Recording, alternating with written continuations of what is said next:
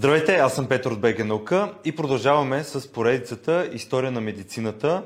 Това десетилетие ще е наистина нещо много а, различно, уникално, а, защото е Втората световна война, може би най- най-лошата война, която се е случила а, в човечеството. И сега а, професор Достина Александрова ще ни разкаже какво се случва в това десетилетие, свързано с история на медицината. Здравей първо! Здрасти! Едно наистина много е, наситено десетилетие с много събития. За съжаление, някои от тях провокираха в мен най-различни мисли. Смятам, че хората, които ни гледат и слушат, ще си зададат редица въпроси. В него ще видим много неща. И триумф на духа, и както и в предишните сме виждали. Ще видим събития, които направиха революция в медицината. Речем, това е годината, в която не просто Александър Флеминг, Чейн и Флори взимат Нобеловата награда за откриването на пеницилина, но тогава реално започва и производството и това се случва много бързо, случва се по време на война и може би с това ще завършим, защото в крайна сметка това е нещо наистина доста оптимистично. Но ще видим и такива събития, които мен лично така доста ме натъжиха. Зададох си въпроса, възможно ли е, трябвало ли да има в този случай Нобелова награда. И така предлагам да започнем. Миналият път завършихме с това, че 1940 година няма Нобелова награда присъдена. Съвсем логично, така че 41 и 41 година също не са присъждани Нобелови награди. Война е, светът е във война, Европа е във война. 1943 година обаче вече има Нобелова награда присъдена за физиология и медицина и тя отива при двама учени, Адам и Дойзи, и отива при тях, защото това са учените, които имат много голям принос за изясняване на физиологията на витамин К и неговото значение за нас.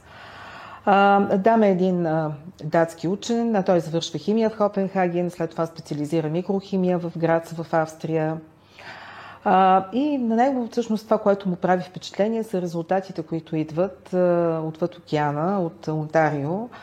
Там още тогава, в тези далечни военни години, хората така се интересуват как могат да направят по-здравословна храната на пилетата, т.е. тя да бъде лишена от холестерол. Така че от храната се излича с хлороформ, се изличат мазнините. Оказва се обаче, че пилетата, приемайки такава храна, без мазнини, много лесно кръвят, т.е. получават кръвоизливи.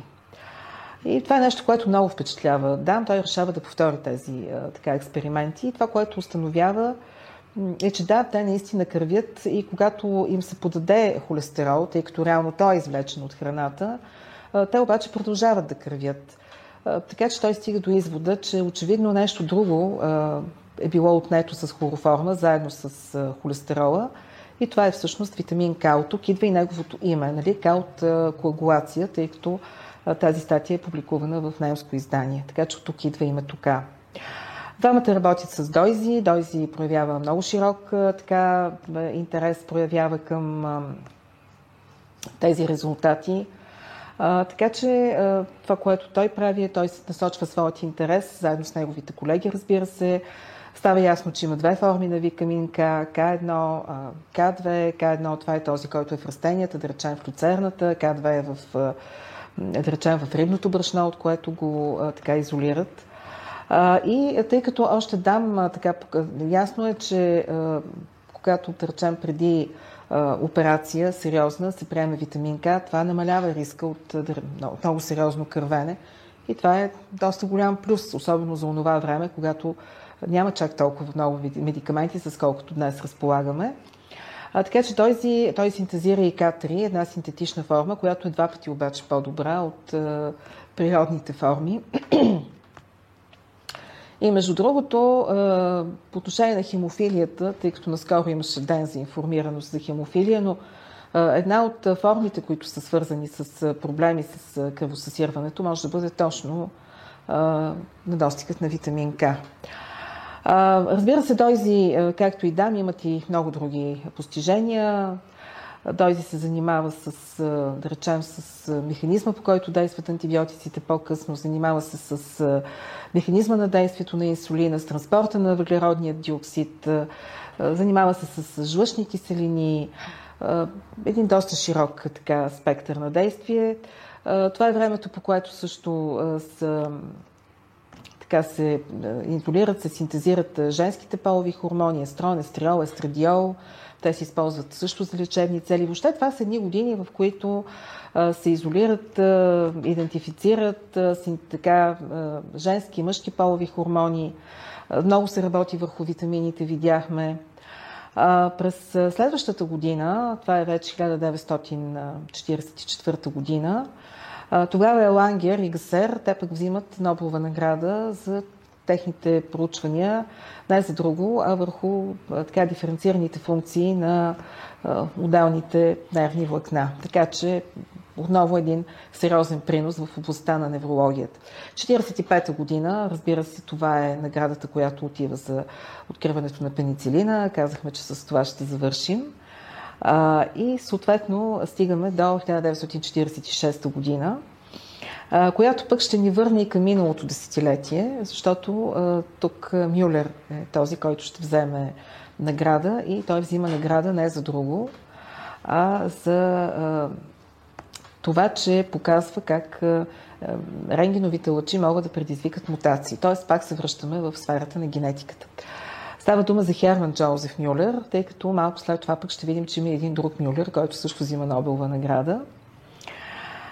И така, това е една много неспокойна личност, което аз успях да установя. Да, той завършва своето образование в Колумбийския университет. И така, ако си спомняте, през миналото десетилетие, за миналото десетилетие стана дума за Морган, който взима наградата за теорията, нали, хромозомната теория за наследствеността, но по това време той работи там, с неговата стая с дрозофили, това, че той въвежда дрозофилата като модел в генетичните изследвания. А, така че там, сред хората, които работят с него, е и младият Мюлер. Още като студент той прави един студентски клуб, и в този студентски клуб пък влизат едни други имена, които ние сме чували също. Стъртевант, за който миналият път говорихме, нали, той прави първата генетична карта. Бриджис е там, Алтенберг е там. А, така че, да, един а, доста сериозен а, актив прави тук. И между другото, той е един от авторите на книгата, която те пишат, основополагащата книга на генетиката. И това е механизмите на Менделовата наследственост. Но, както вече казах, той е една много неспокойна душа, така че някъде 1914 година Джозеф Хъксли го кани в института Райс да отиде. Сега вече това е университет. Той отива там и ще остане някъде до към 20-та година. Между другото, понеже стана дума за този Джозеф Хъксли, това е един от така основоположниците на молекулярната биология. Мисля, че е физик по образование. И също много физици имат връзка с молекулярната биология и това е нещо, за което а, ние ще, така ще, ще говорим. Но неговият брат, между другото, е а, един доста известен писател, Алдас Хъксли, и той е авторът на Прекрасния нов свят. Аз, честно казано, много рядко чета научно-фантастични книги, но Прекрасния нов свят е една от любимите ми книги и определено я препоръчвам а, на всички, които се интересуват какъв би бил светът, ако ние разполагахме с цялото време и можем да останем за винаги млади, здрави и хубави. Оказва се, че това няма да ни реши проблемите. Оказва се, че хората са доста така са отекчени още взето. Да, това е една книга, която много често я цитирам, когато си говорим за борбата с стараенето, за това как в бъдеще ще става репродукцията на човешкото общество.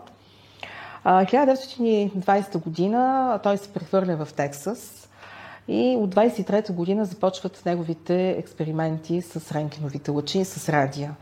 Само, че в началото не може да докаже абсолютно нищо, т.е. не може да последи ефекта върху мутациите, защото мухите въобще умират. Пробивът идва едва през 1926 година. Между другото, той докладва своите резултати на един голям, има големи конгреси тогава генетични в, по, по генетика в Берлин. И между другото, той се превръща така в една медийна звезда, доколкото тогава имало нали, медии. Успява да се наложи като един от най-така изявените интелектуалци на 20 век. Той се жени, съпругата му е професор по математика, всичко това все в текста се случва. Има една доста голяма, просперираща лаборатория с доста млади хора в нея. Някои от тях идват от Съветска Русия. След малко пак ще стане дума, но по това време генетиката, школата в, по, по генетика е доста силна.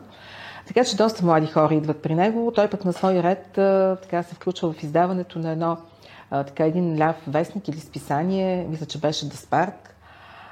А, и, и така, нали, нещата си вървят окей okay в а, Тексас, той си работи, но идват а, така събитията 32-33 година, знаем, това са годините на голямата депресия. А, това е един много труден период за него, просто защото а, така вижда как неговата голяма лаборатория започва да се свива. Америка се свива, тя е разтърсена от срива на фондовата борса и въобще от всичките тези проблеми. Много хора губят работа, фалират. Въобще е трудно време. Също времено той изживява и проблеми в личен план. Има бракът му е доста сериозно разклатен.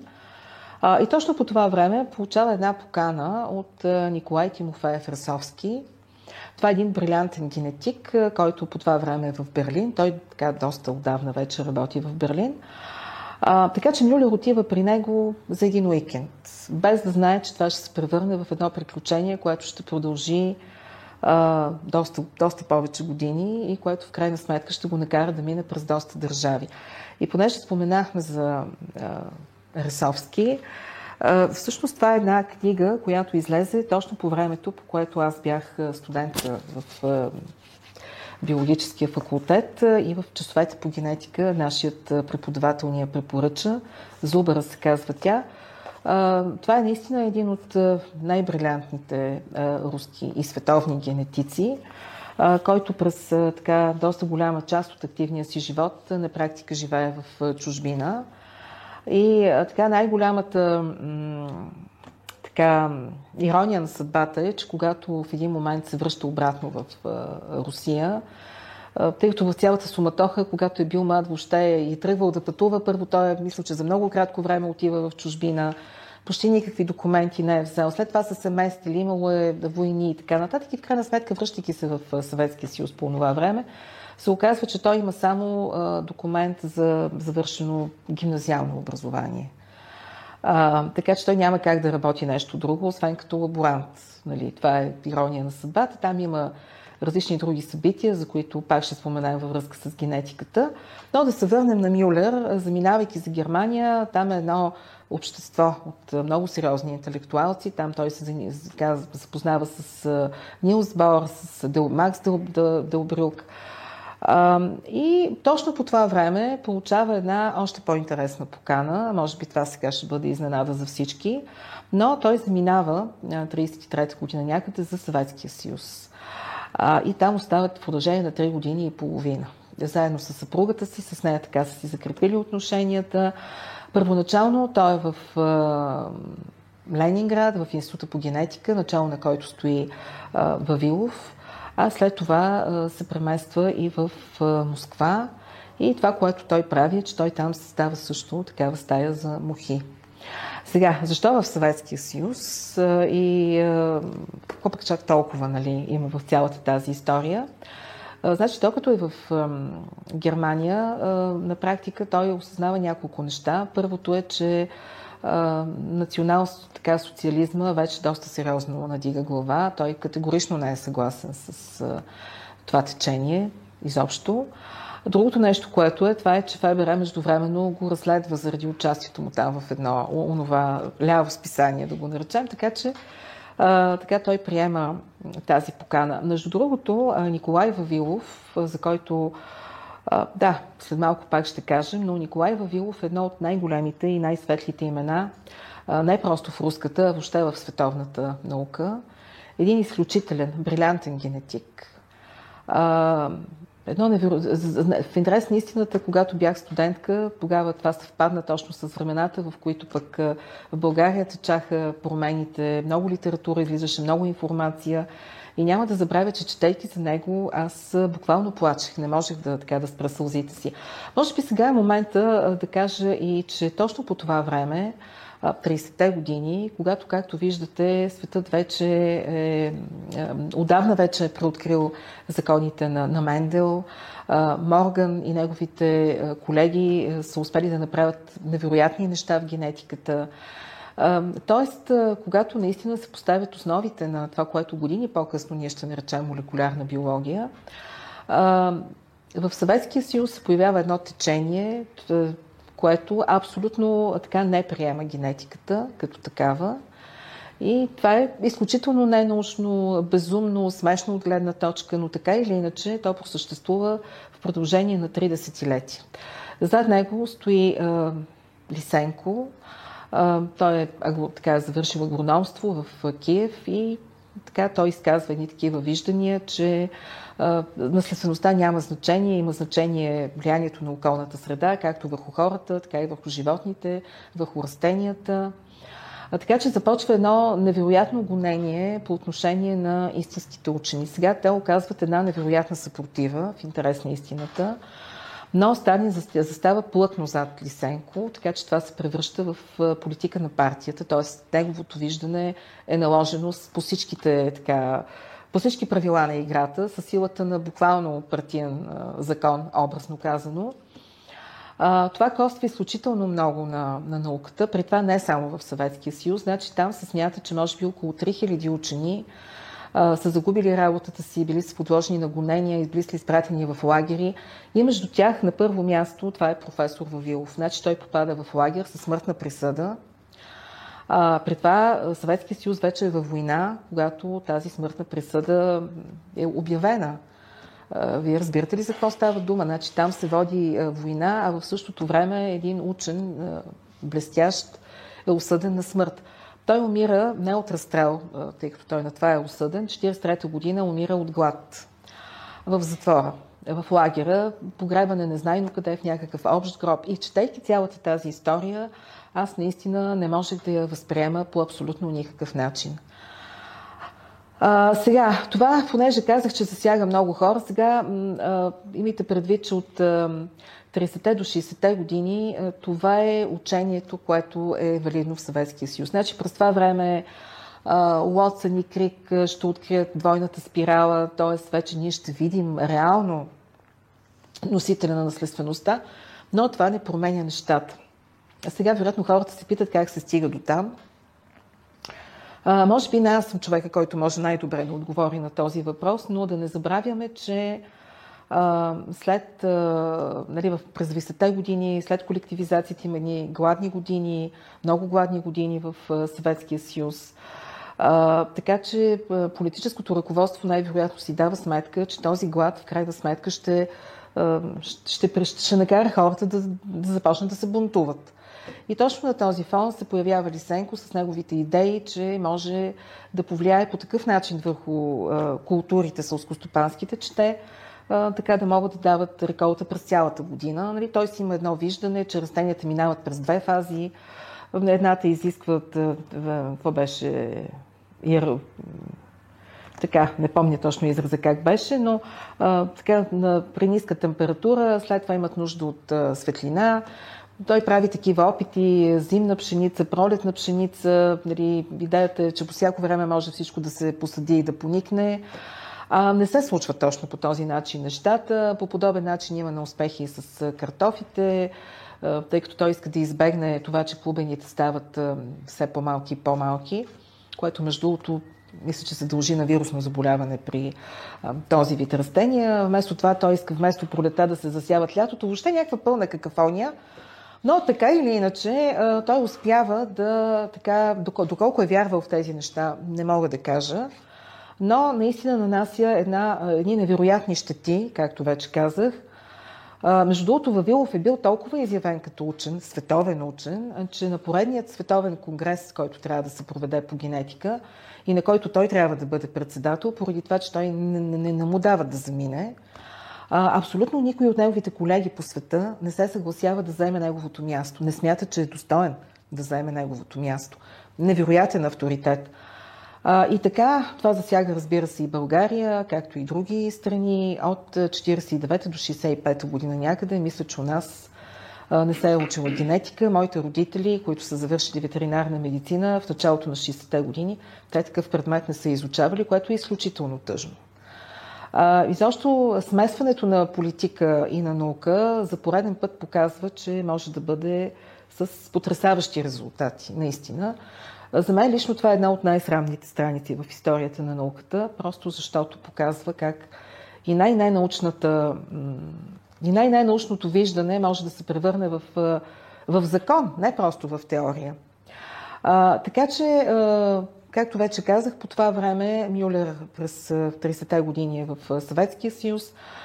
В интерес на истината той с така, доста някъде четох, че е бил с, в което няма нищо лошо. Всеки човек има право да има виждания, каквито намира за добре. Той е бил социалист. За него в Съветския съюз това е било едно така експериментално, прогресивно общество. Там на място вече нали, той работи с много хора, има много сътрудници, но по същото време той издава една книга Out of the Night, тя, между другото, е посветена на евгениката. Той също се занимава с евгеника, но и за това ще кажем нещо след малко. Книгата обаче достига до Сталин, той пък не я харесва, така че той разбира как ще бъде подгонен по този повод. Междувременно вижда гоненията срещу Вавилов и срещу генетиката, така че в крайна сметка си тръгва от там. Както вече казах, след 3 години и половина, 37 година напуска с 250 щама дрозофили. Междувременно той успял да се разведе и с съпругата си, така че той заминава първо за Единбург, след това заминава за Париж, за Мадрид. Междувременно вече войната е на хоризонта, усеща се така дъха и така, че той се връща обратно в Штатите.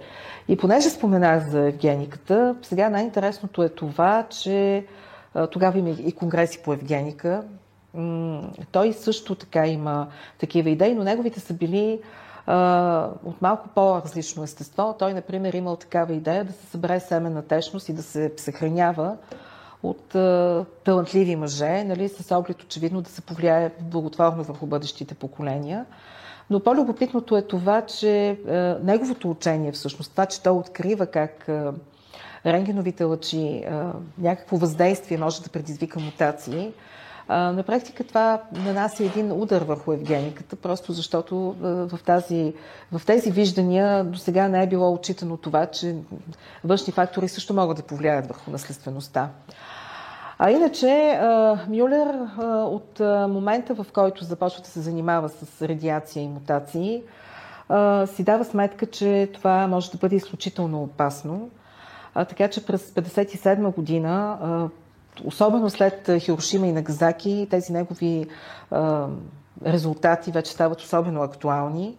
И през 1957 година той е един от 11-те интелектуалци, които подписват а, манифеста на Ръсъл и на Айнштайн. Значи Айнштайн го подписва няколко дни, мисля, преди смъртта си.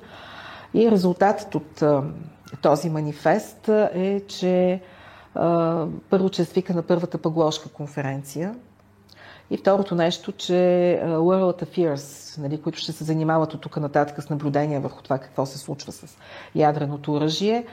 И малко по-късно, две години някъде по-късно, мисля, също една подписка до ООН, отново инициирана отново в УРЯ, този път по химия, като идеята е да бъдат преустановени нали, опитите с ядрено оръжие, тъй като те могат да бъдат а, изключително, изключително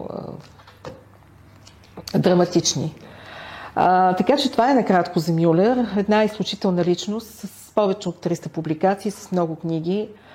И защо, четейки това, което са правили хората по онова време, аз несъмнено си така задавам въпроса как са успявали.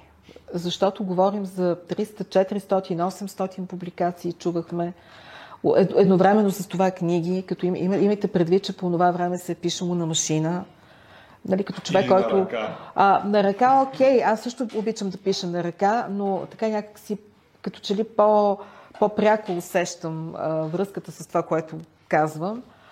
Но а, по-скоро, а, по-скоро по-скоро машината, като човек, който си е преписвал няколко пъти дипломната работа на машина, тъй като там всяка грешка няма как, нали, като компютъра да изтриеш и всичко да е окей, okay, трябва да преписваш. Така че отивайки да си защитя дипломната работа, аз нямах въобще необходимост а, а, някакви експозета да си пиша, пък да ги уча. Дали аз я бях преписала 7, 8, 9 пъти на машина и ай Богу си знаех всичките неща от нея, нали, най-подробно. Да, така че да, това е Мюлер. А, тази книга, която всъщност донесох, а, тя е Белите одежди на Владимир Додинцев. Предговора е на академик Румен Цанев, който беше директор на Института по молекулярна биология. Тя също излезе 89-та година и тя разказва точно за тези времена, когато все още учението на Лисенко е в сила, а в същото време света вече науката отишва много напред. И тук има едни такива моменти, на които аз буквално съм плачала, нали? защото там виждаш как едни сътрудници в института се събират тайно, за да обсъждат неща, понеже някой някъде е видял някаква информация, която е елементарна и вече има в учебниците. Но пък ако това нещо, нали, така се разбере, че те го обсъждат и го знаят и така нататък, може да им коства много. А, така че да, това са едни такива времена, пак казвам, които трябва да ни служат като една червена лампичка. А, следващата година също е доста интересна. Това е 47 година. А, и това е годината, в която а, така се дава оценка на основно на поручвания в областта на въглехидратите. Сега обаче се сетих, докато така не съм забравила, понеже казахме, че за 43-та година има Нобелова награда, нали, присъдена, но тогава, нали, понеже бушува война, тази, тези награди са били връчени 44-та година в Нью Йорк от посланника на Швеция. Нали, не е имало такива церемонии в Стокхолм, както обикновено. Сега обаче се прехвърляме на 1947 година, да, основно за проучвания в областта на въглехидратите. Това е едно семейство, Карл и Герта, или Гърти, както я пише, на мен Герта по-добре ми звучи, Кори, който е учил биохимия, няма начин да не помни цикъла на Кори.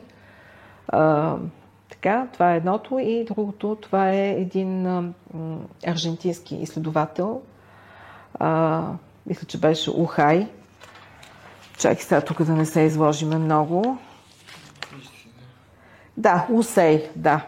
Така че за 1947 година Нобеловата награда е в областта на метаболизма на въглехидратите основно, при семейство Кори, Карл и Гърти и при един аржентински изследовател Осей. За аржентински изследовател любопитното е това, че той наистина е един абсолютен гений за мене. Той става студент в Буенос Айрес по формация на 14 години. На 17 завършва този факултет и започва да учи медицина веднага след това, която също завършва. И докато все още е студент по медицина в трети курс, вече е поканен да бъде асистент в една от катедрите. По фармакология, мисля, че беше, тъй като той пък е дипломиран нали, фармацевт от друга страна. Това, което прави той, е, че той установява, че така щитовидната жлеза всъщност е най-главната жлеза, както на времето ние учихме което наистина е така. Той установява, че когато бъде устранена тя от животни, те развиват една много висока чувствителност към инсулин. В крайна сметка, новата награда я получава за това, че прави поручвания и съответно открития върху хормоните, които се отделят от предния дял на хипофизата и метаболизма на захарите и на глюкозата конкретно. Защото инсулинът и хормона, който се отделя от хипофизата, от предния дял, имат абсолютно антагонистично действие и точно по тази причина, реално, те заедно могат да така, държат под контрол нивото на глюкозата в кръвта и въобще да контролират метаболизма на въглехидратите. Така че той е един от... Ето, отново стигаме до политиката, между другото. В това десетилетие има много политика, тъй като той е един от 150-те интелектуалци, които трябва да напуснат своите работни места, когато Хуан Перон идва с военен преврат в Аржентина на власт. Това става през 43-та година, след това или там 44-та, една година по-късно той е възстановен. Не, 45-та е възстановен, обаче година по-късно отново е така приканен да си подаде оставката. И от 46-та година той пък започва да се занимава с така организацията, създаването и работата на един институт, който е по биология и по експериментална медицина. А, така че виждате отново на места доста събития има. По-нататък ще видим, че а, години по-късно създателят на, един от създателите на хибридомната техника, който също е аржентинец, той също напуска университета в знак на протест, така че заминава за Великобритания и в крайна сметка там прави и това свое откритие, но това ще говорим по-късно когато му дойде времето. За мен лично бяха много интересни семейство Кори. Както вече казах, това са Карл и Гърта, Гър, Гърти или Герта нали, Кори. Те са родени в Прага и двамата 1896 година. това, за което взимат Нобелова награда, е, че те изясняват така доста подробно всички от тези процеси, реакции, които участват в превръщането на глюкозата в гликоген и обратно. Въобще всичко това ние го учим като цикъла на кори. Както вече казах, разбира се, това не е всичко. Те идентифицират глюкозо 1 фосфатът, как се превръща глюкозо 1 6 фосфат и обратно. А, доста приноси имат. А иначе а, Герта, Герта Кори, която тя от еврейски происход, а, баща е химик и между другото той внедрява някакъв метод, който е за рафиниране на захар, така че става главен менеджер или там за някаква рафинерия. А, майка й обаче е била близка с Франц Кавка и а, била една изключително изтънчена жена. Самата Герта в основното училище, всъщност тя не ходи на училище в началото, вкъщи се обучава. След това обаче ходи в лицей, нали, който е за, за девойки. Нали. А, и на 16 години решава, че а, осъзнава, че иска да стане лекар. До тук добре. Нали, няма проблем. Нали, момичетата могат да кандидатстват в университета. Но а, има един друг препаник памък и то е, че в гимназиите за момичета не се учи а, латински, не се учи математика, не се учи химия, не се учи физика. Така че на практика, да, на тях им е разрешало да кандидатстват, но а, шанса да, но шансът да успеят да влязат нали, е много малък. И Герта успява в къщи, в рамките на една година, тя успява да навакса това, което а, другите са учили а, в 8 години латински, 5 години математика, 5 години химия, 5 години физика. Тя има един чичо, който е професор по педиатрия и който много я подкрепя. Така че да, тя става студентка и в университета, в, да, тя всъщност среща голямата, големите любови на живота си. Това, разбира се, е Карл, с който се запознават още на а, първото занятие по анатомия и остават до края, до, всъщност до края на живота и остават заедно. И другото, това е биохимията. А, веднага, щом завършват се това е през 1920 година, заминават за две години в Австрия, където тя работи като в педиатрично отделение. А, той, той се занимава с наука и познайте там с кого се познава. Ото Лоуи. Ние говорихме миналото десетилетие, основно Нобелов лауреат. Нещата просто се повтарят. Видяхте Мюлер, Морган, Стъртеван, сега Ото Лоуи, Кори. Но това са едни много тежки времена в Европа. Европа е след война, след пандемия. Съответно, зараждат се настроенията срещу евреите, антисемитизма. Герта е с еврейски происход, но за да се омъжи за Карл, тя се покръства, тя приема католическото християнство и така те могат да се а, оженят в, официално в, в, нали, в, нали, в, така, по всички нали, правила. А, вие представете ли си колко е обичала нали, този мъж всъщност? Така, а, освен това, а, и, но, но, но въпреки, че се, че се е покръстила, Фактът, че е с еврейски происход, все още ги поставя в а, а, заплаха във всяко едно отношение, и като кариерно израстване, което е по-малкият проблем, но и по отношение на живота им. А, самата Герта, тя страда от а, тотално недохаване и а, това е причината, поради която решават да заминат за, за САЩ. Първо заминава, заминава Карл, тъй като на нея трябват 6 месеца, за да си намери позиция, която да заеме. А, и от тук нататък, а въпреки, че те винаги ще вършат рамо до рамо една и съща работа, винаги ще бъдат заедно, а, по едни такива правила, които днес случат така, ние не, не можем да ги приемем, но тя винаги ще бъде, а, поне в началото, по-низко в иерархията. Назначавайки ги в Америка, тя заема много по-нисък пост, заплатата е една десета от неговата. Трябва да минат 13 години, докато може тя да се изравни с него по ранг. И тя става професор няколко месеца преди да получи Нобеловата награда. А, така че аз отново се замислих, че м- наистина трябва много да са се обичали, а, за да може първо да си смени вярата и второ, а, все пак те са били в една област, били са колеги. И това може да се така окаже много сериозно изпитание за една връзка, особено когато, ето в случая нея не са я приемали, с много предубеждения са я приемали. А, но а, те остават заедно а, една така голяма любов до края на живота им. Тя се разболява от миелофиброза и затова също научава няколко месеца преди Нобеловата награда. А, изобщо, като че ли животът винаги с едната ръка ти дава, с другата ти взима. Миелофиброзата е едно такова заболяване, нелечимо, при което костният мозък постепенно се замества с съединителна тъкан, но до края на живота си тя работи. Единствено последните няколко месеца вече очевидно е доста зле, нали, за да може да си изпълнява професионалните задължения. Тя с доста неща се занимава, включително тя е изучавала и влиянието на рентгеновито лъчи върху организма. И една от хипотезите е, че може би това лъчение, което е получила, е допринесло за заболяването, което има.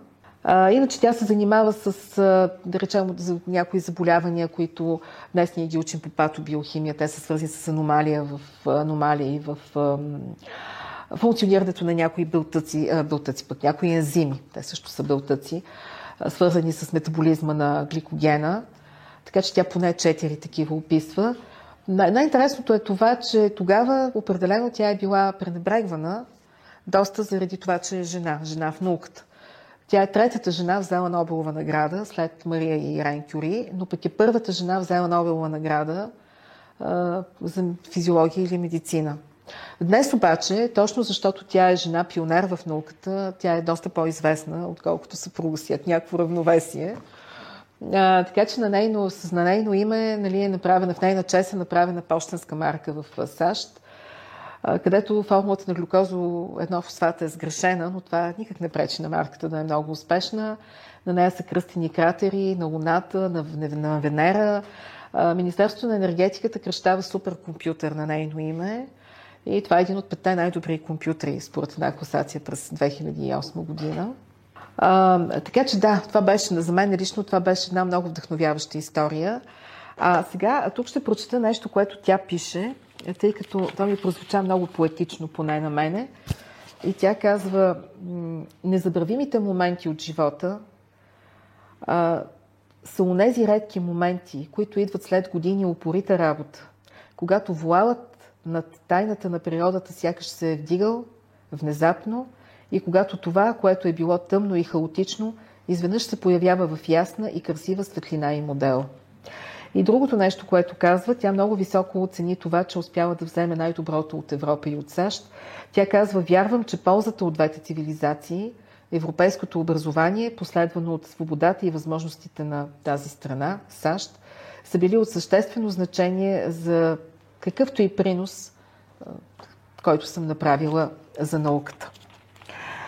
А, така че това е Герта Кори. Мъжът и много тежко изживява нейната смърт. Три години по-късно се жени за нали, нова партньорка. Толкова за Герта Кори, 47 година и стигаме до 48 година, отново Мюлер, само че този път Пол Херман Мюлер. Този път химик швейцарски, отново блестящ химик, който пък се интересува от ботаника, много, градинарство, цветя.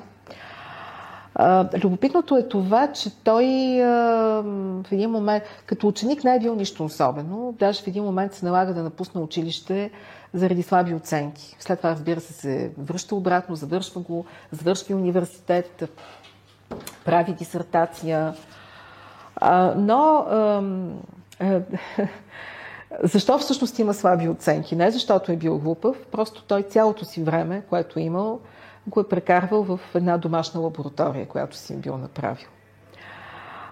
Завършвайки университета в Базел, започва работа в една от най-големите компании химически в света, Гейги, не знам дали така се произнася. И някъде 35-та година тази компания започва да проявява много голям интерес към създаването на инсектициди. И знаете, това са вещества, които унищожават вредните насекоми а, за растенията. И така, той има много голям интерес в тази област, а по това време наличните средства са или много токсични, или са много скъпи. Така че той, на него му е поставена такава задача, той е включен в тази група, да кажем, и той иска да намери такъв инсектицид, който да бъде стабилен, нали, за да може да все пак да има ефект, да не се губи действието му много бързо, да е ефтин и да не е токсичен за хората и за животните. Значи той, правейки своите а, така, проучвания, а, установява, че начинът по който се абсорбират от а, по-нишите, от, от насекомите, да кажем, от вече покръвните животни е различен. И това го така кара да, да вярва, че ще намери такъв инсектицид, който ще бъде вреден само за насекомите, но не и за хората. И започва една 4 годишна упорита работа. 439 пъти не успява, но след това успява. Нали? И е, името на инсектицида, който открива е ДДТ. Mm. Да, дихлор, дифенил, трихлоратан, мисля, че му е цялото име. А, той е едно малко чудо, наистина. Значи, оказва се, че е толкова нетоксичен, че е можело с него да бъде обработено непосредствено тялото на човек. Че е толкова ефтин, че с него е можело да се обработи, да се напръска един цял остров и доста стабилен, за което след малко ще говорим. А, така че след 4 години той открива тези свойства на ДДТ. Сега самото съединение е синтезирано още през 1873 година от един австрийски студент, но тогава не са правени поручвания върху активността му, просто фигурира като молекула. Само си представете в наши дни как ще, да бъде направено това проучване. С помощта на компютър, нали, той го е правил така съвсем пърса, нали, да се, как, нали, както се казва. А, и а, това, което се установява, това са поручвания, които се правят и от а, правителството на Швейцария, и от Министерството на земеделието на САЩ, става ясно, че ДДТ е изключително активно а, по отношение на колорадския бръмбър, нали, което те търсят нали, за борба с а, вредители по растенията. Но не само срещу него. Въшки, бълхи, комари, пясъчна муха и много други насекоми. А, това са всъщност преносителите на едни много сериозни заболявания. Тиф, нали, въшките, чума, бълхите, комарите, маларията и много други тропически заболявания. А, така че ДДТ наистина е едно малко чудо, с а, чиято помощ, както казва самия Нобелов комитет, е спасен живота на стотици хиляди хора защото той е използван, да речем, когато е правена евакуация на хора от концентрационни лагери, от затвори. 1944 година е предотвратена епидемия от ТИФ в Неапол. Особено в тропическите райони, където използването е помагало да се борбата с маларията и с много други заболявания и в същото време е покачвало добивите. Така че това е било едно абсолютно чудо. А, така че Мюлер нали, получава, става доктор Норис Кауза на Солнския университет. И това му е, нали, той, той получава тази чест именно като благодарност за всичко това, което е направил за Средиземноморския район.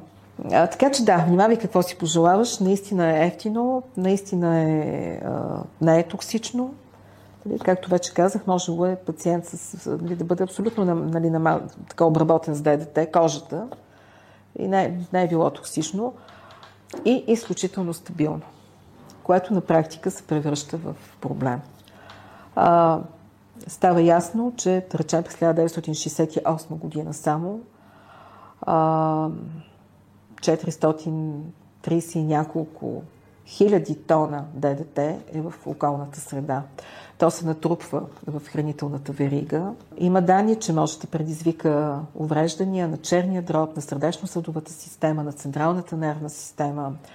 Получени са данни вече, че има връзка между ДДТ и разстройствата от аутистичния спектър. То действа на, на насекомите на, на, на нервната система. При, при нас, при животните се съхранява в, така, в масната тъкан, не е токсично за растенията. И а, всичко това, факта, че се съхранява, факта, че потенциално може да бъде такъв голям проблем, а, кара обществеността нали, да насочи много сериозно вниманието си към ДДТ, така че то от 70-те години някъде вече в редица държави изобщо не се използва. А иначе именно той се смята, че е причината за силното намаляване на популацията на белоглавия орел, който знаем, че е така символ на САЩ, на сокола скитник. И когато говорим за ДДТ, няма как да не споменем едно друго име, това е на Рейчел Карсън. Тя е биолог, нали, морски биолог, завършила е зоология. Освен това е писател и природозащитник. Родена е 1907 година. Умира много млада, на 57-8 години, от рак на гърдата.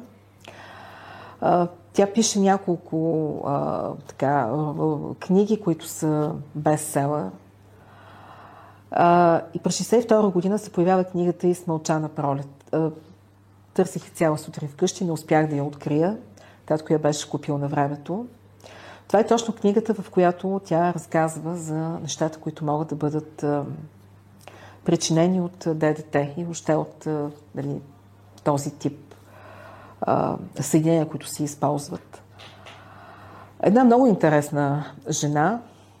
Тя не е нито единствената, нито първата, която обръща внимание на потенциалните опасности от, поради много дългият живот на ДДТ. Но поради това, че тя има от една страна научните познания, от друга страна поради това, че се изразява много поетично, тя успява да привлече широката общественост, както никой друг. Една страхотна битка води. Междувременно тя е и болна, но тя никога не споменава за това, че има рак, защото се страхува, че това може да се използва от опонентите и срещу нея се изправя цялата химическа индустрия, тъй като веднага могат да кажат, че тя е пристрастна. Нали? А, така, тя има една много интересна 12 годишна връзка, предимно епистоларна с Дороти Фрейман. Запознават се 12 години преди смъртта на Рейчел. Така че се пишат писма основно. Лятото се виждат за кратко в Мейн. И тази кореспонденция е с повече от 900 писма.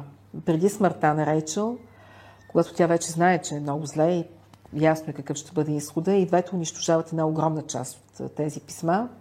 Но това, което е запазено, внучката на Дороти Фрейман го издава за винаги Рейчел. Мисля, че е името на книгата. А, а иначе да, цялата химична индустрия скача, тя има много опоненти. Като се започна от това, някои казват, щом една жена, която е физически нали, не е непривлекателна, обаче въпреки това е сама, значи е комунист. Нали, това е най-малкото.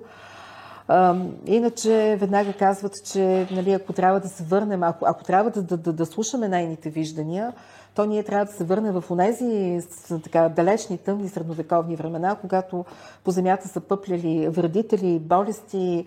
Монсанто издава също някакво издание в 5000 екземпляра, мисля, че беше пустата година. Какво ще се случи, ако ние не ползваме нали, пестициди, инсектициди и така нататък? А, така или иначе обаче, Рейчел е успяла да натисне червената така, лампичка, успяла е да я включи. А, така че на нея дължим а, Американската така, асоциация, екологична асоциация, природозащитна асоциация. Ако щете, на нея дължим и Световния ден на Земята, защото а, той също е вдъхновен от а, нейният пример. Беше съвсем наскоро годишнината.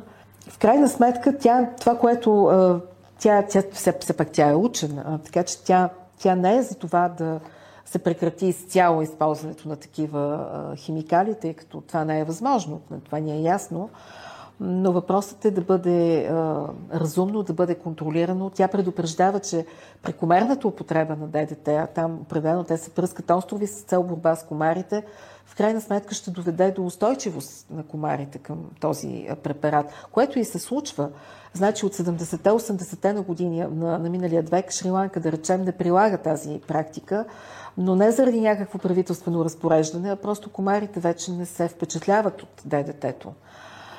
През 2001 година е, има един международен договор, това е Стокхолмската мисля конвенция, която регулира точно прилагането на подобни съединения, особено органохлор, съдържащи такива съединения. Но даже в нея нали, се казва, че там, където няма альтернатива, докато, докато няма альтернатива за борба с маларията, това също нали, не, не, не, не, не засяга този тип употреба.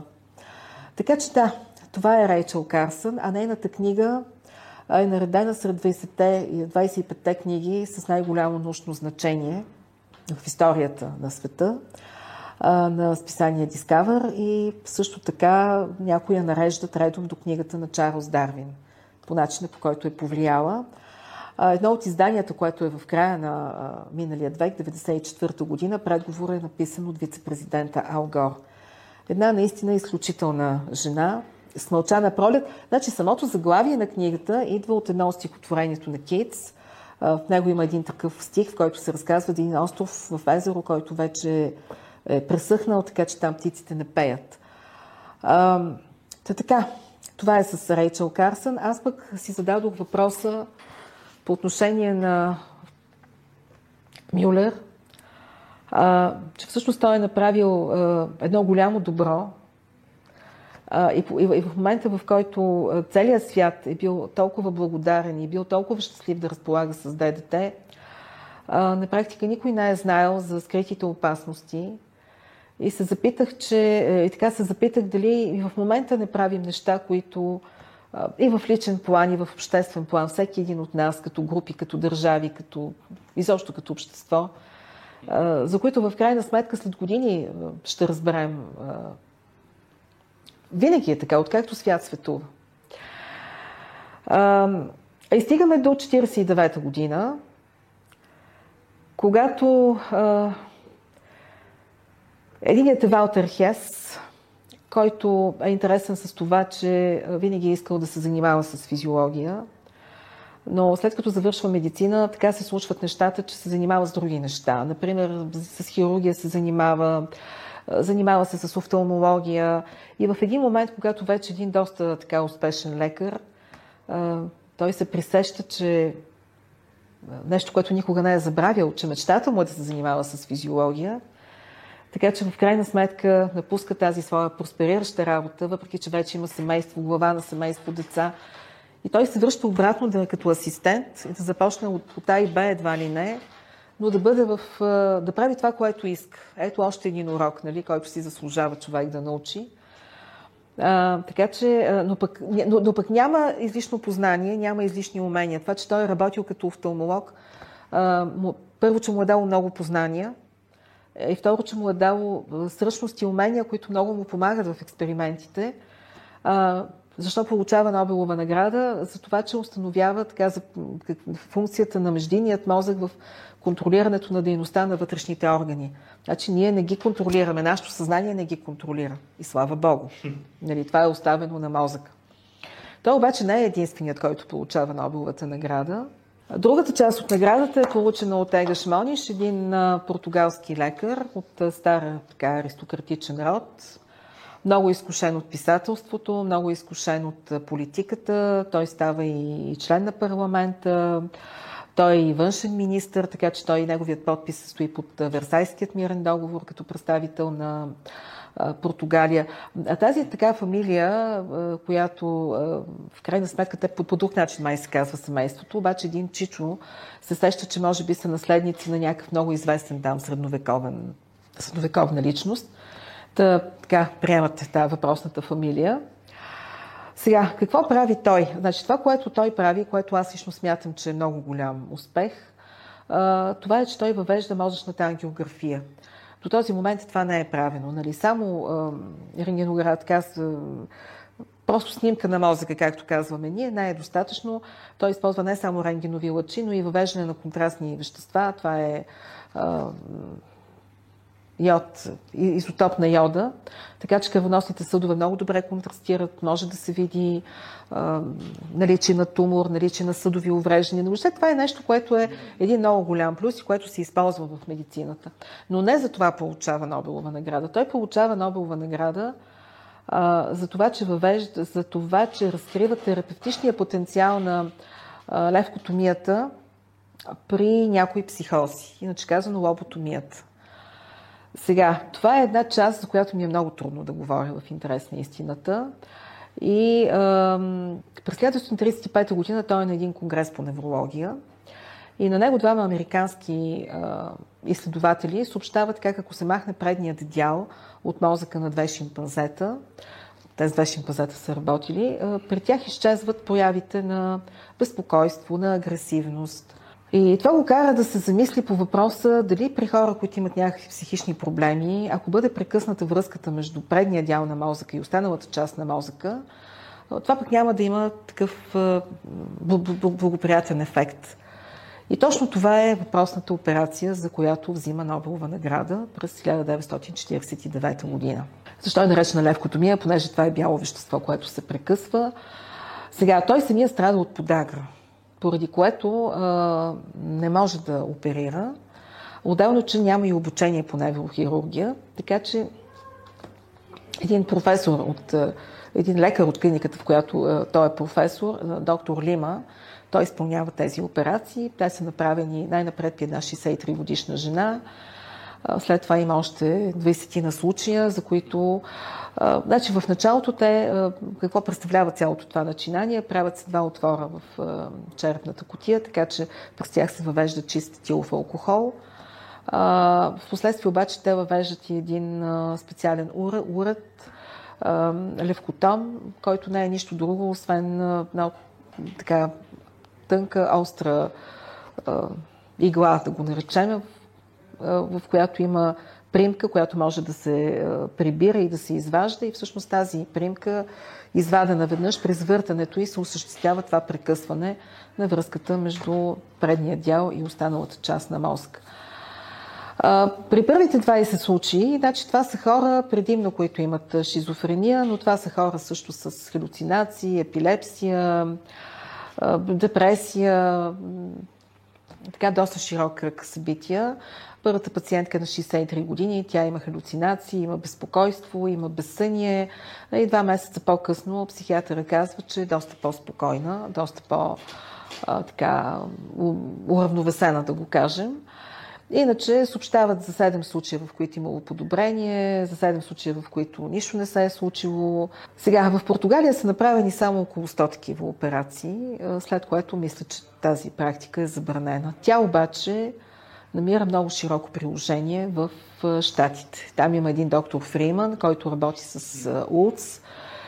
И те двамата просто така, значи в периода между 49 и 52 година всяка година около 5000 такива процедури са въведени, като те правят по някаква тяхна методика, нали, над въпросният Фриман невролог, като в този случай достъпът е през очните орбити. Той репетира първо на, на трупове, нов инструмент въвеждат, но всъщност първоначално те използват, той използва от кухнята пособието с, с залет, което се използва. То е такова тънко и остро. Една ужасяваща операция, между другото, и това 5000 души годишно. Да, прилага се и в скандинавските страни. Смята се, че там като на брой население дори повече такива операции има, отколкото в САЩ. От самото начало тя е много, много са противоречиви резултатите от самото начало, просто защото това са хора, които губят своята социална същност. Да, може би те са били по-спокойни, тази агресивност си отивала, но те са губили своята социална същност. Една наистина много тъжна история. Описват случаи, в които просто са били в състояние по цял ден да стоят и да гледат в една точка неподвижно, докато някой не ги премести, не ги помести. Много от тях са се самоубивали след този случай или пък са умирали след самата процедура. Изобщо едни много, много, много, много тъжни години. Няма как да не си зададем няколко въпроса. Първият въпрос от тях е как все пак се стига до там тя да бъде въведена, да бъде използвана. Да не забравяме, че по това време за хората с психични заболявания не е имало никаква, никаква терапия, никаква альтернатива. Съвсем млади хора са били въвеждани в едни ужасяващи институции, където са прекарвали до края на живота си. Впоследствие те правят дори филм а, за лоботомията, както я наричат в САЩ. Идеята е било да, да се разберем за мотивите, за... А, така че лекарите са вярвали, че това ще доведе до някакъв, а, някакъв успех, някаква надежда. Тъй като да, тези хора в голямата си част са можели след това да живеят със семейството си, но това вече са били едни съвсем други хора. Нали? В смисъл... А, така че това е, това е всъщност едното. А, а иначе някъде четох, че самия доктор Фриман е номинирал а, за Нобелова награда този португалски изследовател Ега Шмониш да я получи. Да, това, е, това, това много ме натъжи. Значи това, на тази процедура са полагани не само хора с много сериозни психични заболявания, за които още Ега Шмониш пише, че ако вече е напреднало заболяването, тази процедура няма да помогне.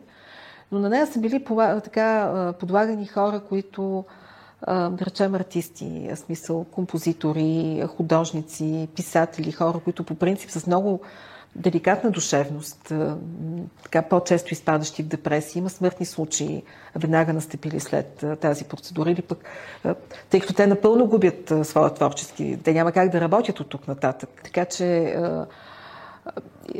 сестрата на Кенеди, между другото, ти има такава сестра, 41 година е била подложена на подобна терапия. И до края на живота си, тя живее до началото на нашия век, мисля, е живеела отделно с някой се е грижил за нея. Нали, медицинско лице се е грижало за нея. Самият доктор Фриман на мен ми звучи доста странно. Той до такава степен вече нали, тази, усъвършенства тази техника, този достъп през очните орбитали, че буквално може да я прилага дори в офиса. Нали, едва ли не може да се прави като някакво представление. А, така че доктор Луц в един момент е отвратен от цялата тази история и се отдръпва.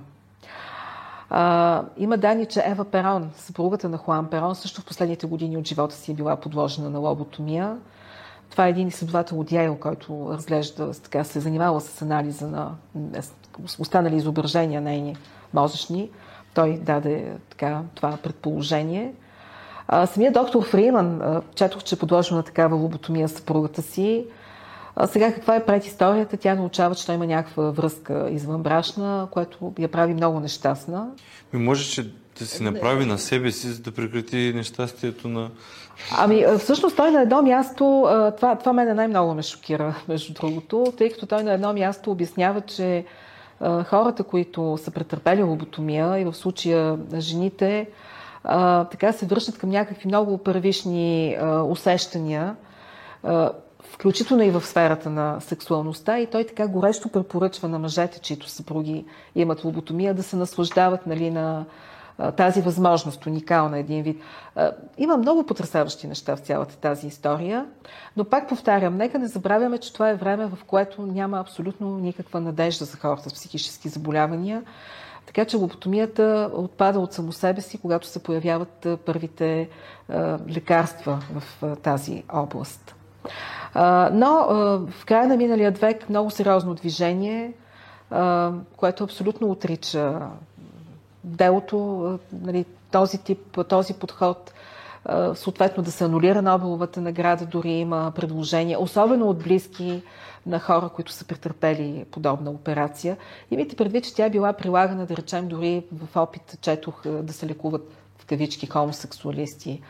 А, нали, ние говорим за края на първата половина на миналия век. Нещата тогава са били доста по-различни. Но доктор Мониш в своята страна е доста почитан. Неговата статуя стои пред медицинския факултет в университета. Издавани са такива банкноти, марки. Къщата му там, където е роден, също е музей. Така че пак се връщаме на това, че наистина пътят към Ада понякога, не понякога, винаги е посипан така с, с покрит с добри пожелания.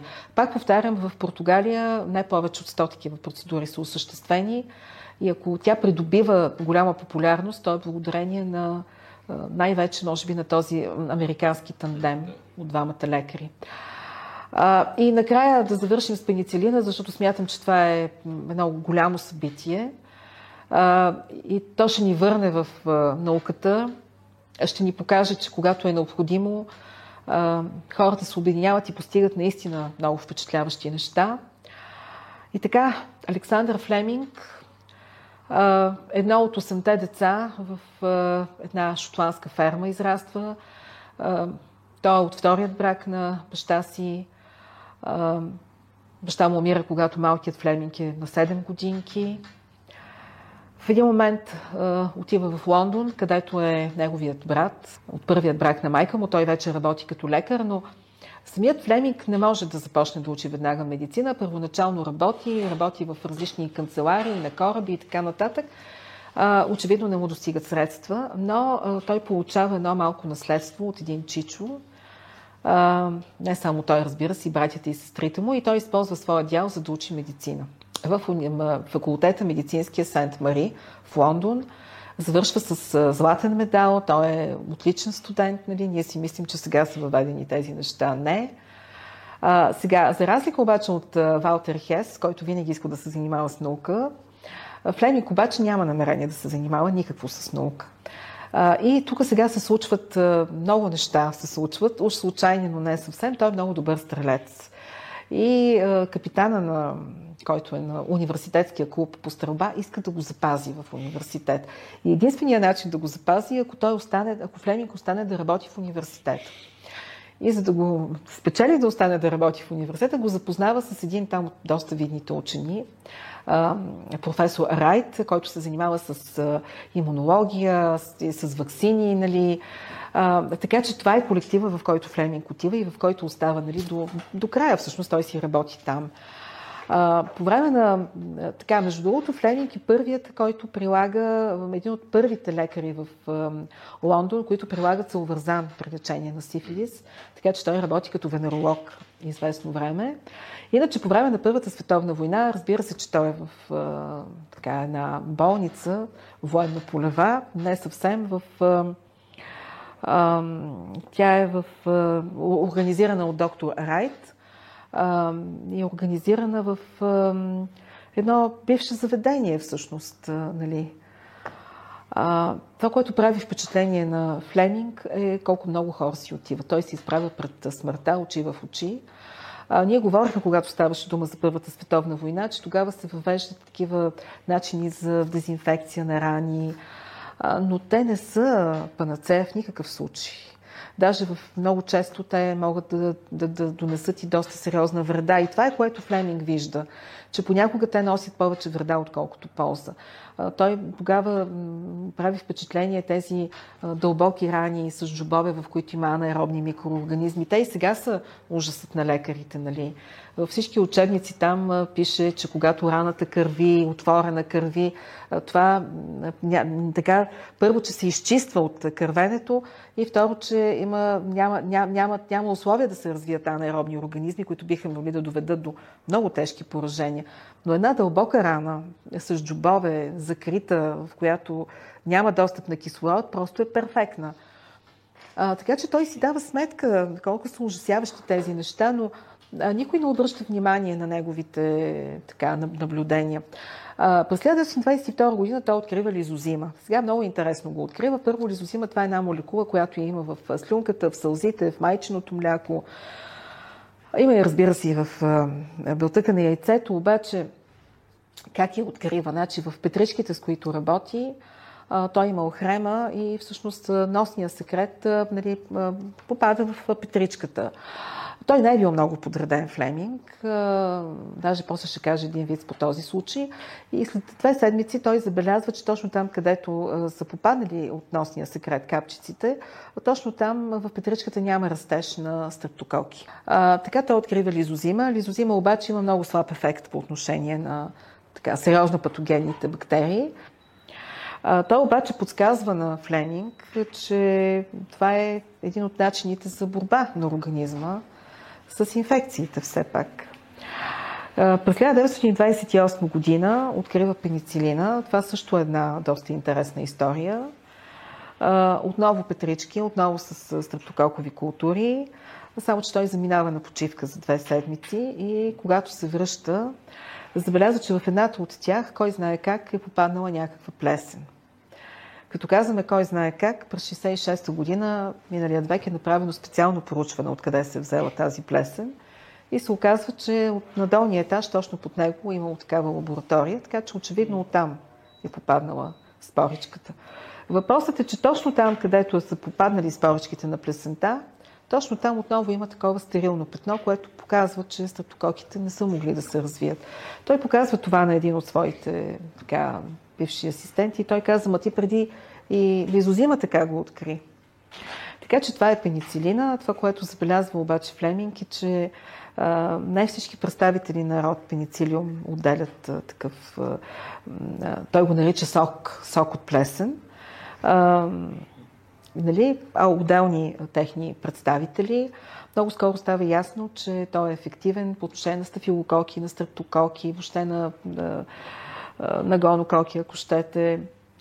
А, интересното е това обаче, че той, например, не го използва срещу причинителя на сифилис. Може би защото вече има ефективен препарат, салвързана. Другото, което доста в последствие от хората се питат, това е защо той го разглежда основно като потенциално средство за терапия, повърхностна, местна, локална терапия. А, защо не го е... Той така и така го нали, прилага при лабораторни животни, но защо предварително нали, те не са били, да речем, заразени с а, бактерии и така нататък. Сега, едно от различни обяснения има. Самият Флеминг казва, че е било много трудно, за него лично е било невъзможно и за неговите двама асистенти да изолират пеницилина. И второто нещо, което е, като че ли той повече така е смятал, че човешкият организъм има потенциал сам да се справи с проблемите и няма нужда нали, от някакви допълнителни помощни средства. А, така или иначе той публикува тези резултати, но те не предизвикват кой знае какъв ентусиазъм. А, така че 28 година, нали, 29 година излиза публикацията в British Journal of Experimental Pathology. Няма кой знае а, така какви, а, какъв невероятен отзвук. А, междувременно той опитва да приложи а, този сок от, от, от плесен а, при човек, който, а, негов колега, който имал синозит, но няма никакъв ефект очевидно просто не е бил причинен от бактерии, които са чувствителни, тъй като пеницилина, нали, вече знаем, че той е активен само при грам положителните бактерии, тъй като така, атакува клетъчната им стена. Но пък друг негов ученик, той успява да приложи успешно в тези години а, при конюктивит, при възрастен човек, при три малки деца. Но не се случва нищо до някъде 39-40 година, когато се намесват чейн и флори. Значи Флеминг вече се кани да се пенсионира, но през всичките тези години той е поддържал тази култура. Поддържал я е, изпращал е материали, надявал се да срещне химик, който да му помогне да изолира пеницилина. И това се случва, когато, както вече казах, почти се готви да се пенсионира. Самите Чейн и Флори пък, тъй като в един момент научават, че той ще ги посети, те казват, ма той жив ли е още въобще? Такива едни времена. А, но понеже пък споменах, че Флеминг така е бил, не е бил от най-подредените изследователи и в двата случая виждате някакви петрички, стоят там забравени и благодарение на това той нали, прави откритието и на лизозима и на пеницилина. Даже някъде бях чела, че понеже той е видял петричката, нали, за пеницилина говорим там с това петно, което е стерилно, а, сутринта бърза да отиде преди чистачката, за да може да, да, да, да ня изхвърли тя тази петричка. А, а имаше иначе такава история, се разказва, че когато вече Флеминг е големия, известния Флеминг, той отива някъде на посещение и там в негова чест всичко е излъскано, спретнато, стерилно, чисто. Той е отишъл, поогледал се, усмихнал се и казал, аз ако работя в такива условия, никога нямаше да открия пеницилина. Течейни флори се захващат и се започва една много сериозна работа по изолирането на пеницилина. Тази Оксфордска лаборатория се превръща буквално в една фабрика за пеницилин, тъй като те започват едно мащабно производство, тъй като за проучванията при животни е нужно голямо количество. Значи те е трябвало на седмица по 500 и повече литра да произведат. А, така че те правят и такива установки за ферментация. Наймат едни момичета, които срещу две лири на седмица поддържат тази ферментация да се случва. И всъщност става ясно, че а, също смъртоносни инфекции а, с а, стрептококи и така нататък при мишки, пеницилина е в състояние напълно да се справи. А, появяват се данни вече за успех при хора. Единият е, да речем, брат на да брат, братът на, на Флеминг, негов така сътрудник, е с много тежък стрептококов менингит в болница Сент Мари, където и Флеминг. Нищо не помага, той веднага се обръща към Чейни Флори, те изпращат полупречистен пеницилин, който той веднага инжектира в гръбначния мозък и, и, и спасява човека на практика. След седмица той се възстановява. Следващите стъпки, това вече са годините, в които е започнала и войната. Великобритания е във война, САЩ обаче не са.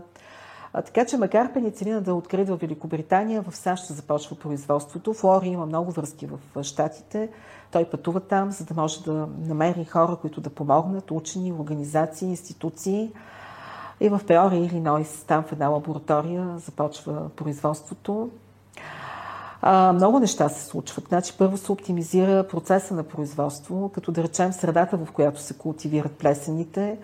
Вместо захароза се държат лактоза. Това се отразява. Второ, променя се начина. Значи, ако в Оксфорд са гледали върху повърхността, нали, твърда хранителна среда и отгоре е плесен, то там преценява, че това не е добре и трябва да бъде в една потопена култура – обаче сега пък възниква нов проблем. А, нали, щамът, който използват, а, много малко пеницилин дава при тези условия и започват да търсят такъв щам, който да дава прилично количество пеницилин. От цял свят получават а, такива проби и по ирония на съдбата на пазара местния в самия град намират плесенясъл пъпеш, от който изолират такъв щам, който допълнително с рентгенови лъчи е обработен, за да се повиши производството и после и с ултравиолетови лъчи е обработен.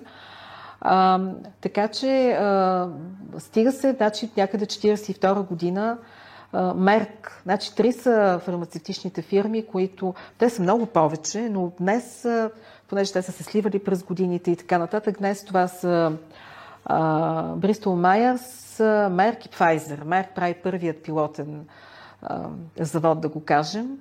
А, а първият вече, първото официално производство, първият завод е открит в, в, Бруклин, в Нью Йорк от Pfizer през 1943 година. А, армията американската се възползва от пеницилина, тъй като вече се вижда, че помага при хирургични рани, при инфектирани рани. Вече е установено, че действа срещу сифилис безотказно. А, и народонаселението разбира, че има някакво ново и чудодейно лекарство. То обаче още е в малко производство, насочено е главно към армията. Така че дори има един комитет, нали, който трябва да прецени къде да се използва пеницидна. Горе-долу идеята е гражданското население да няма чак толкова голям достъп, за да бъде осигурена армията. И казват, че преди всичко трябва да са медицински, нали, а не емоционални причините за това къде да отиде. Но 1943 година, ако а, се произвеждат някъде 23 милиарда единици, 44-та вече са 1663, а 45-та вече са а, някъде около 7-8 трилиона единици.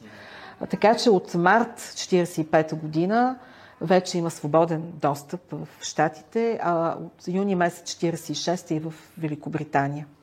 И по това време, нали, съответно, още тогава, първо Райт, нали, този, при когато започна работа в първо той изказва едно предположение, че може би ще се изгради устойчивост към пеницилин. Това е потвърдено после и експериментално, така че Флеминг предупреждава, че ако се използва за по-кратко време или в по-ниска доза, може да се изградят такива устойчиви бактериални щамове. Клинично също е потвърдено. Много хора са, са замесени тук. Както беше казал някой сполучливо, ако не беше се появил Флеминг, нямаше да се появи Чейн. Ако не беше Чейн, нямаше да се появи Флори. Ако не беше Флори, нямаше да се появи в Хейти. Това е човекът, който много помага в Штатите.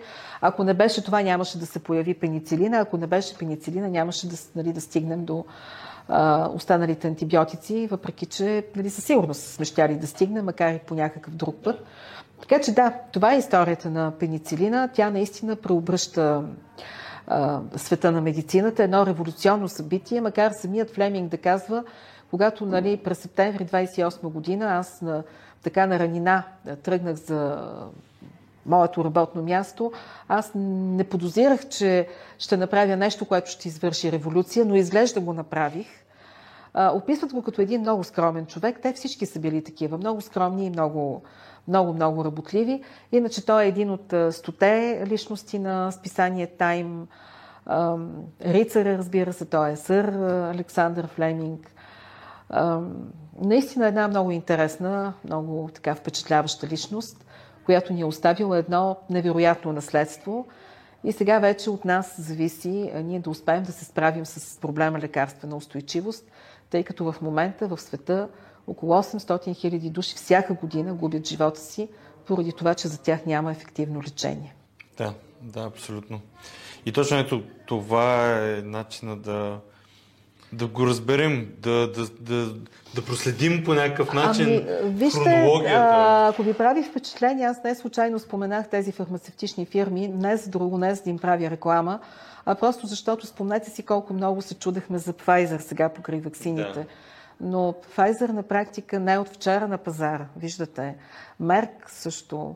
А, съответно, Оксфорд, с Оксфордската вакцина, те да. също виждаме, че имат много, много, много, много приноси.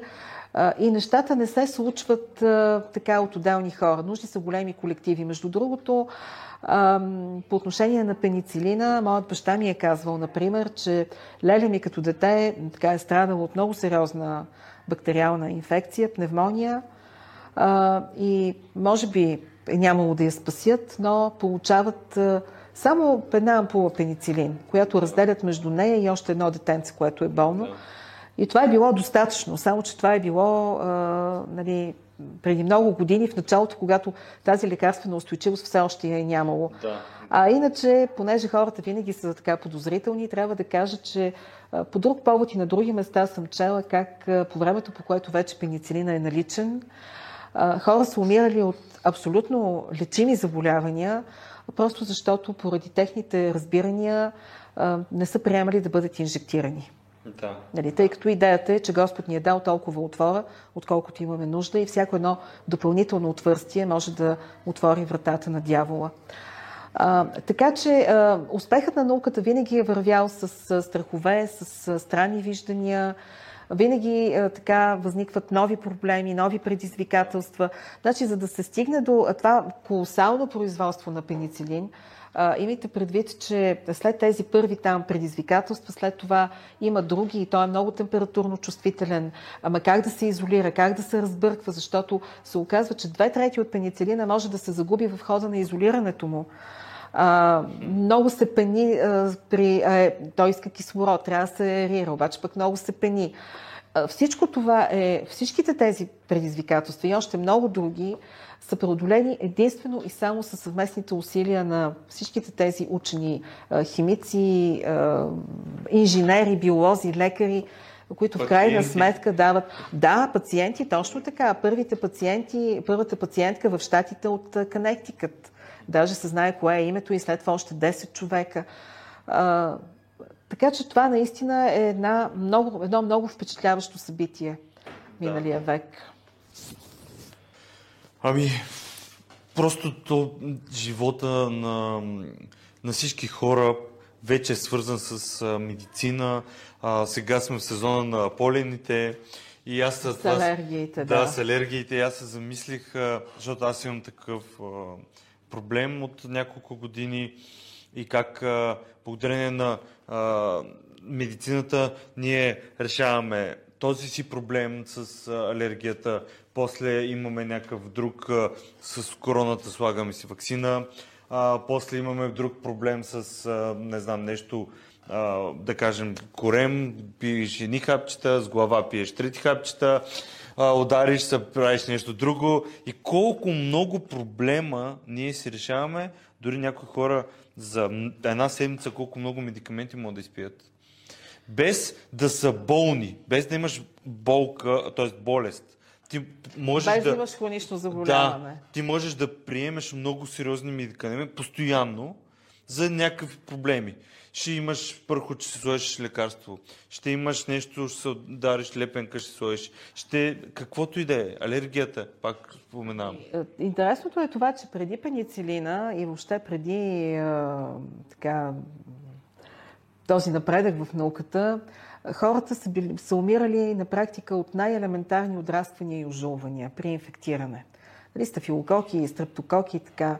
А, иначе, а, значи това, че между някои микроорганизми, някои бактерии и плесни има антагонизъм, това е било известно много по-преди това.